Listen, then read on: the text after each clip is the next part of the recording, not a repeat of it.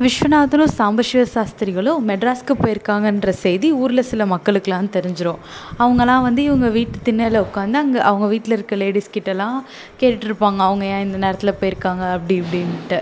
அதுக்குள்ளே அவங்க ரிட்டன் ஆகிடுவாங்க ஒரு டூ டேஸ்லேயே விஸ்வநாதனும் சாம்பசிவ சாஸ்திரிகளும். ஸோ மக்கள்லாம் அவங்கள சூழ்ந்துக்கிட்டு இந்த மாதிரி என்ன ஆச்சு?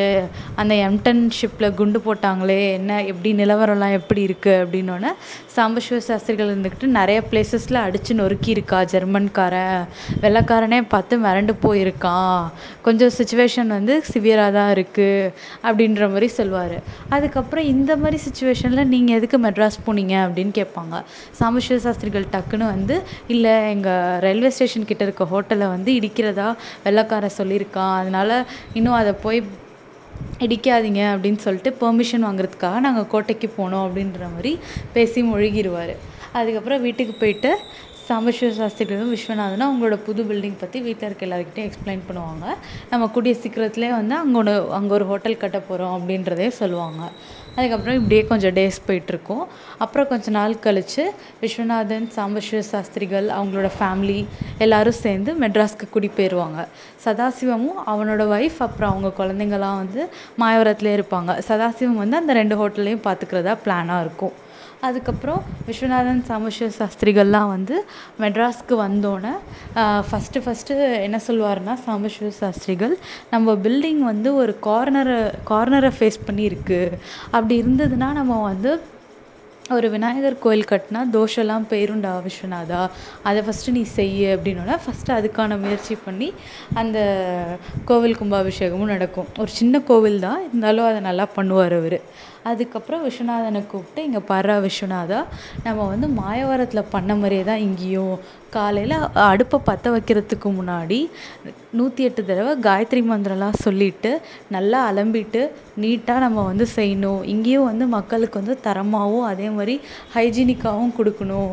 இங்கெல்லாம் நிறையா வேலை பார்க்குறவா தான் இருப்பாள் அதனால மூணு நேரமே கூட நம்ம கடையில் சாப்பிட்டாலும் சாப்பிடுவா. அவளுக்கெல்லாம் ஒன்றும் ஆகக்கூடாது. அந்தளவுக்கு நம்ம நீட்டாக பண்ணணும். கடையை வந்து ரெண்டு நேரமும் நல்லா அலம்பணும். அப்படின்னு சொல்லிட்டு நிறைய சில பல அட்வைஸ்லாம் விஸ்வநாதன் கிட்ட சொல்லிட்ருப்பாரு அதே மாதிரி நடக்கும். அதுக்கப்புறம் மயிலாப்பூர் ட்ரிப்ளிகேன் அப்புறம் அங்கே பக்கத்தில் இருக்க ஏரியாஸ்க்கெல்லாம் இவங்க வந்து போஸ்டர் ஒட்டுவாங்க. அந்த காலத்தில் போஸ்டர் மாதிரி ஒரு சின்னதாக ஒன்று ஒட்டுவாங்க. இந்த மாதிரி புது ஹோட்டல் அதுவும் தஞ்சாவூர் ஸ்பெஷல் அப்படின்ற மாதிரி. ஒரு நல்ல நாள் பார்த்து சமஸ்வர சாஸ்திரிகள் குறித்து தருவார் ஹோட்டல் திறக்கறதுக்கு. அதே மாதிரி நாதஸ்வரம் கச்சேரி அந்த மாதிரிலாம் வச்சு ஹோட்டல் ஆரம்பிப்பாங்க. அந்த ஹோட்டலுக்கு வந்து முரளி கஃபே அப்படின்னு பேர் வைப்பாங்க. அது வந்து விஸ்வநாதனோட ரெண்டாவது பையனோட பேர். அந்த பையன் அப்போ தான் கொஞ்ச நாளைக்கு முன்னாடி பிறந்திருப்பான் ஸோ அவன் ஞாபகார்த்தமாக அவங்க வந்து இந்த ஹோட்டலுக்கு அந்த பேரை வச்சுருவாங்க.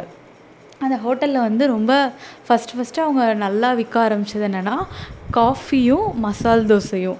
அதை வந்து நல்லா போட் போட ஆரம்பித்தாங்க இனிஷியலாக அது வந்து மக்களுக்கு எல்லாத்துக்குமே கொஞ்சம் பிடிச்சிருச்சு.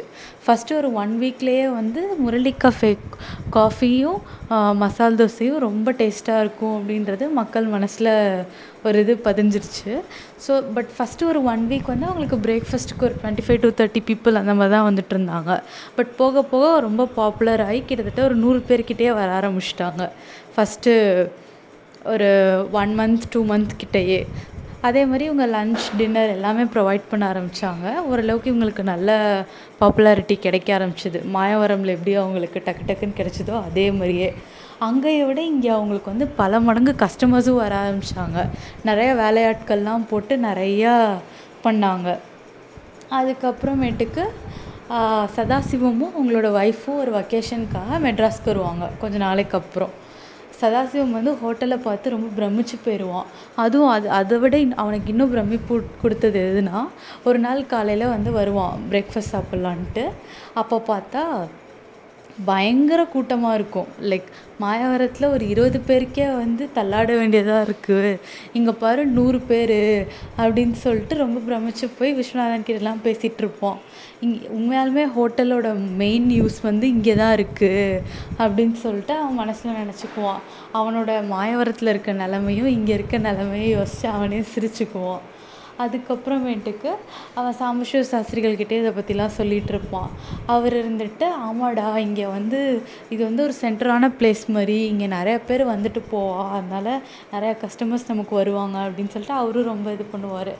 அதுக்கப்புறமேட்டுக்கு வந்து சாம்பசிவ சாஸ்திரிகள் வந்து சதாசிவம் கிட்ட விஸ்வநாதனோட பிள்ளைங்களெல்லாம் நான் இங்கேயே ஸ்கூலில் சேர்த்துட்டான்டா அவன் நல்லா சொல்லித்தரா எல்லா பிள்ளைங்களுக்கும் இங்கிலீஷ் தமிழ் ஹிந்தி மூணுமே சொல்லித்தரா உனக்கும் விருப்பம்னா உன்னோட குழந்தைங்களையும் இங்கே வந்து சேர்த்துரு நீ வந்து ஹோட்டலை பார்த்துக்கோ நானும் விஸ்வநாதன் அப்புறம் பர்வதம்லாம் இங்கே இருக்க குழந்தைங்களெல்லாம் எல்லா எல்லாத்தையும் நாங்கள் சேர்த்து பார்த்துக்குறோம் அப்படின்ற மாதிரி சொல்வார். சதாசிவமும் சரி ஓகே நான் கே பார்த்துட்டு சொல்கிறேன் அப்படின்ற மாதிரி யோசிச்சிட்டிருப்பான் அதுக்கப்புறம் அவன் வந்து சிந்திக்க ஆரம்பிச்சிடுவான் நம்ம நம்மளும் வந்து ஃபேமிலியோடு மெட்ராஸ்க்கே வந்துடலாமா? இல்லை மாயவரத்துலேயே பிஸ்னஸ் ரன் பண்ணலாமா? என்ன அப்படின்ட்டு. ஸோ அவன் என்ன யோசித்து அவனோட நெக்ஸ்ட்டு மூவ் என்ன வைக்கிறான்றத நம்ம நெக்ஸ்ட் எபிசோடில் பார்க்கலாம்.